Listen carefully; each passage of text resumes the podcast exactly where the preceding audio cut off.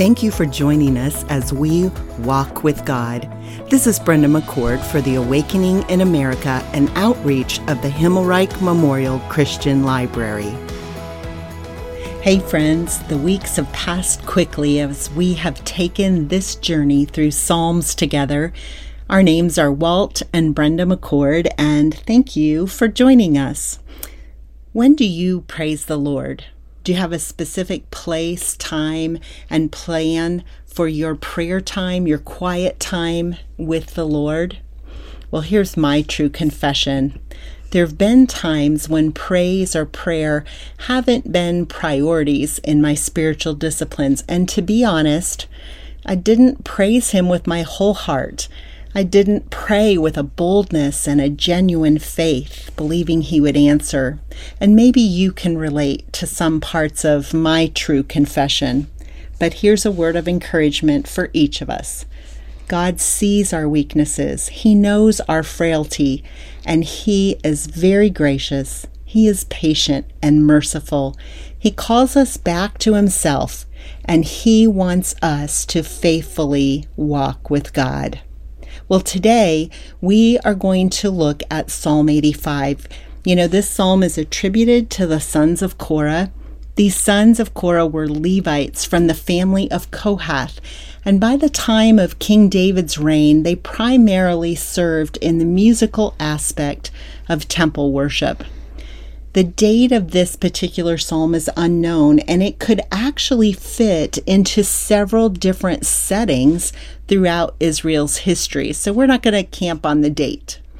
The theme of this psalm points us toward revival and renewal and I have to say, as Walt and I have studied the psalm together over the past few days, it seems so very appropriate for the world we live in today. We need some renewal, we need some revival. So open your Bibles and listen as we begin in Psalm 85, verses 1 and 3. And as we turn to the text and begin to read it, I want you to listen for six positive statements that are in these three verses that should encourage us and that should help us learn more about what God is worthy of our praise. Why? Why is He? Why should we praise Him?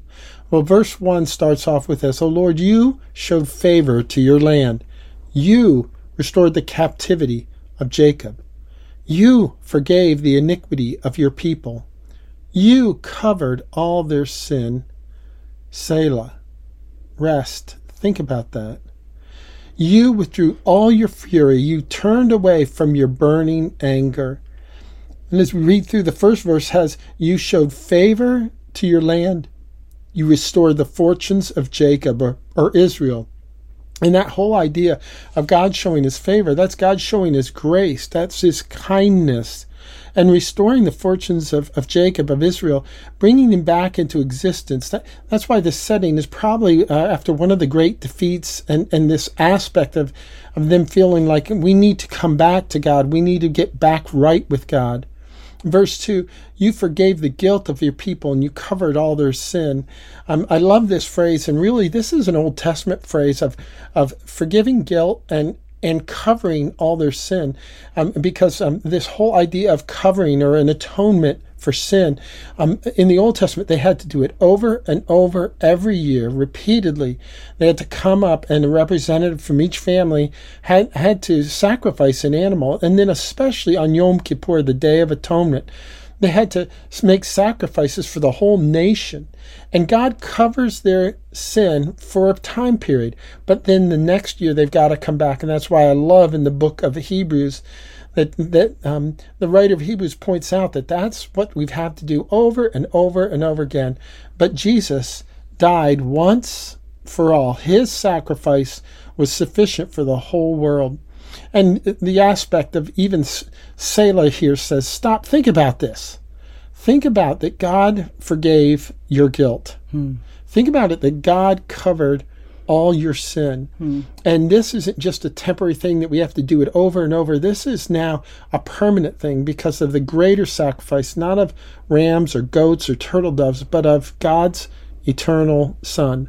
And then this section f- concludes with, You withdraw all your fury. You turned away from your burning anger. And it's interesting, even as we're, we're teaching this today. Um, today I taught in, in our Sunday school class on Deuteronomy verse uh, chapter 9 and it's a recounting of the story of Exodus 32 and following, and and it recounts Israel's history and their their return to pagan worship at Mount Sinai. While, while Moses is up getting the the Ten Commandments of the Lord, the people are down and they're saying, "Ah, I don't think he's coming back." Well, we better make our own God. And, and so this this uh, pagan turning away from the Lord there at Mount Sinai, and then the end of, of chapter nine talks about Israel's disobedience to go in and take possession of the land at Kadesh Barnea. Remember the ten uh, there are 10 folks that go up into the land. There's 10 spies, and they say, No, I mean, it's a good land. It's a good land, but it is just full of, of giants, and the walls go up to the heavens.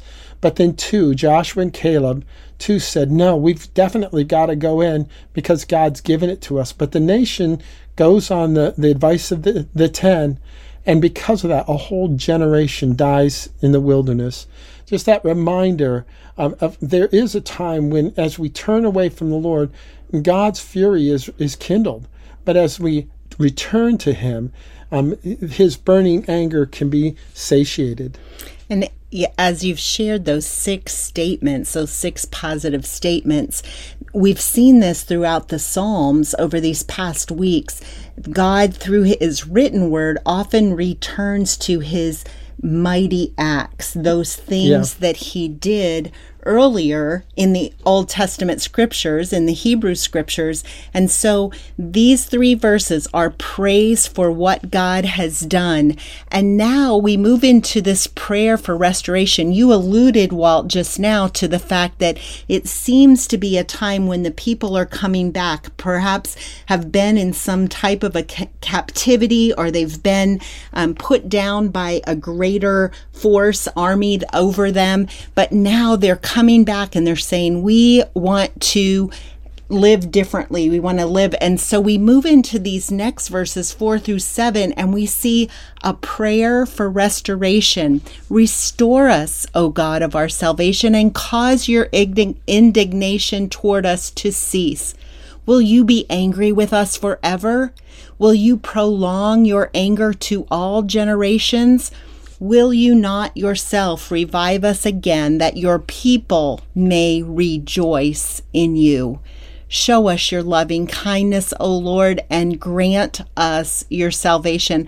I mean, what a great prayer as you you read through that just saying, Lord, restore us, bring us back to those days of our salvation and your in- indignation toward us would it cease will you be angry forever? Will your anger go to all generations? Those questions, those those pleading questions coming before God.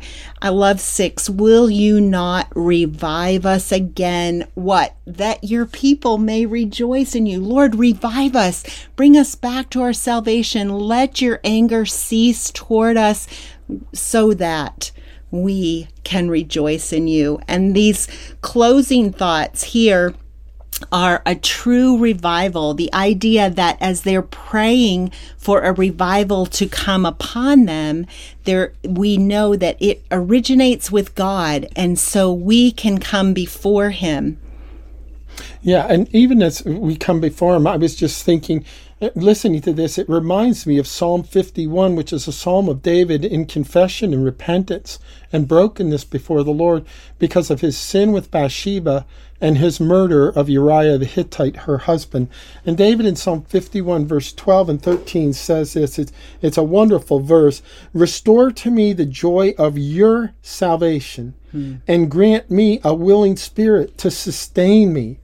Then I will teach transgressors your ways, and sinners will turn back to you.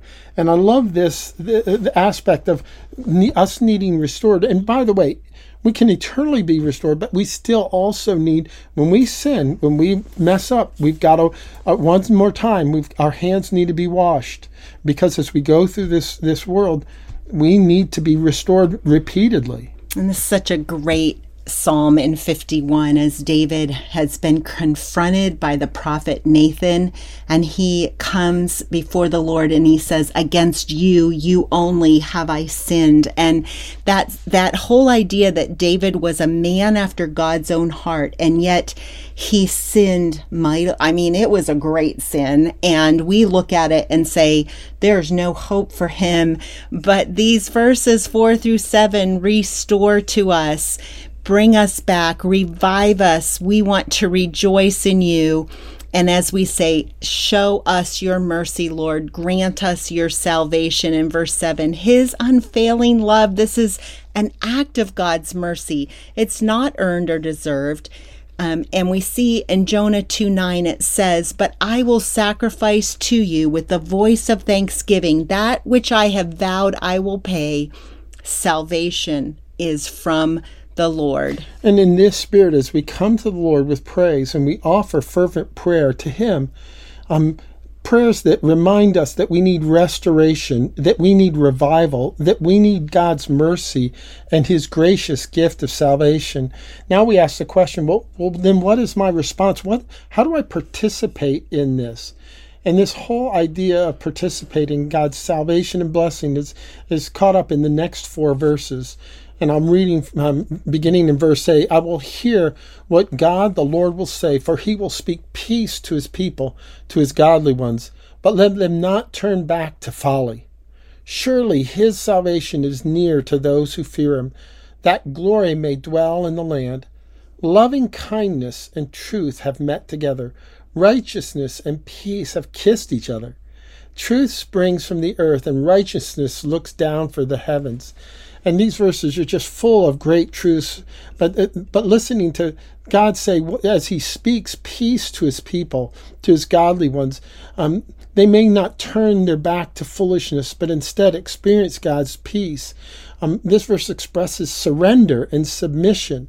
And the psalmist's confidence when, when I'm standing before God in surrender and submission, I'm confident that I will taste your goodness, that you will speak peace to your humble surrendered children. And then in verse 9, certainly a salvation is near to those who fear him, that glory may dwell in our land. These humble and surrendered people um, really get to enjoy his salvation and also his glory, um, that, that glory might dwell among us. And just whole aspect, especially in the Old Testament, of the glory of God, often associated with the bright, flaming glow of his Shekinah glory. This whole aspect is now the glory is not in a box or in a temple, but now the glory can be inside of us because the Spirit of God resides inside of us. And, and we can be um, symbols, we can show others the glory of God. And then verse 10, I love this. Graciousness and truth have met together, righteousness and peace have kissed each other. And this aspect of grace and truth working together to, to secure our salvation, this reminds me just, um, John in his gospel repeatedly says Jesus was full of grace and truth. And then he goes on to say, Your loving kindness. Um, I, I love that phrase, and that's Hesed, God's covenant keeping, loyal love. And I, as we consider about this, God's um, the word says that the word became flesh and dwelt among us that we beheld his glory the glory of the only begotten of the father full of grace and truth john 1 14 and then this righteousness that that um, my unrighteousness would condemn me and prevent me from experiencing god peace However, God's righteousness and His mercy, His grace and His truth, when they come together, they kiss and they are best friends. They, they give me an opportunity to stand before Him declared in right standing. And finally, verse 11 truth sprouts out from the earth and righteousness looks down for heaven. These, verses talk about almost like grain growing from the earth and it's sprouting up. That God, when He pours forth His truth and His righteousness, it's almost like rain. And we should expect the blessing of a harvest. And that's what this verse really is speaking about that these people would have understood that the whole idea of, of truth sprouting up and, and, the aspect of that coming from heaven, that would have comforted these people. And as we've covered in this chapter of Psalm 85, our words of praise, those six positive statements that we reviewed, and then we looked at our prayer coming before the Lord, praying for restoration, that his anger, his fury would cease. And then we looked at our participation in God's salvation. But then finally, the last two verses, they come into the promise, the promise of God's blessing. Indeed, the Lord will give what is good, and our land will yield its produce. Righteousness will go before him and will make his footsteps into a way. You know, the Lord is good, and we have tasted his goodness. We've tasted his pleasure. The song, He is a Good, Good Father, that's who he is. And that's a good thing for us, a thought for us to remember, to grasp onto, and to hold on. He will give us good gifts. And just as Walt said in those previous verses in 11, truth sprouts from the earth. Here again, we see our land will yield its produce. The scriptures tell us that rain falls on the wicked as well as the righteous. The land will come forth, it will sprout. And then we once again we see righteousness. We've seen that repeated. That word righteousness has been repeated here in three verses run right after the other, but righteousness will go before him. Oh, that we would choose to walk the path of righteousness, that that would be the choice. And as we follow him, as we walk with him, and that whole idea that he will make his footsteps into a way God's righteousness is rich, and as we walk in his footsteps, he creates that righteous pathway for his people. So now, having looked at this psalm, uh, we really get to a part of our discussions together, which is really crucial. Um, the Word of God says that we're not to be hearers only, but we're to be doers of the Word. And so it's not just good enough to to us have head knowledge of all these things. It must transform our hearts, and then it must be lived out through our lips and our hands. Um, these truths that are woven together in Psalm 85, I need to apply them to my heart. And how, how do I do this? How do I apply some of the truths from this psalm to my to my heart? Um, first of all, the writer is asking God to revive His people, to bring them back to spiritual life, and he's reminded that God is capable of reviving. And he still is capable of reviving nations and individuals and families and churches. He still can do that. Um, he can pour out his love on us, and that renews our love for him. If you sense that you need revival in your church, in your family, or even in your own personal spiritual life, go to God and ask Him to give you a fresh touch of His love. And I think even just reading through this psalm, meditating on it would be a good step to think about that and ask God to renew that in your heart. And sometimes we even talk about praying through this psalm and and and, and putting your own name in there and saying, "Yes, God, there's times when I struggle with obedience. Yes, time God's there's times I struggle with worship." And then this aspect of mercy, truth, and righteousness and peace being experienced by people who have been revived if you've trusted Jesus Christ as your personal Lord and Savior, if you've been born again, which is what the scripture says, um, I would encourage you to, to just write those four words down mercy, truth, righteousness, and peace. And do a word study on them and pray about them and journal on what God did through Jesus Christ to purchase our salvation. So, Psalm 85 has brought us before the Lord it has directed us in praise to the Lord. It has led us in prayer for revival and renewal. This psalm has called us to participate in God's salvation, and this psalm gives us the promise of God's blessing. Until our next time together, may you continue to walk with God.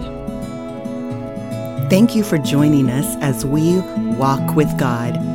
This is Brenda McCord for the Awakening in America, an outreach of the Himmelreich Memorial Christian Library.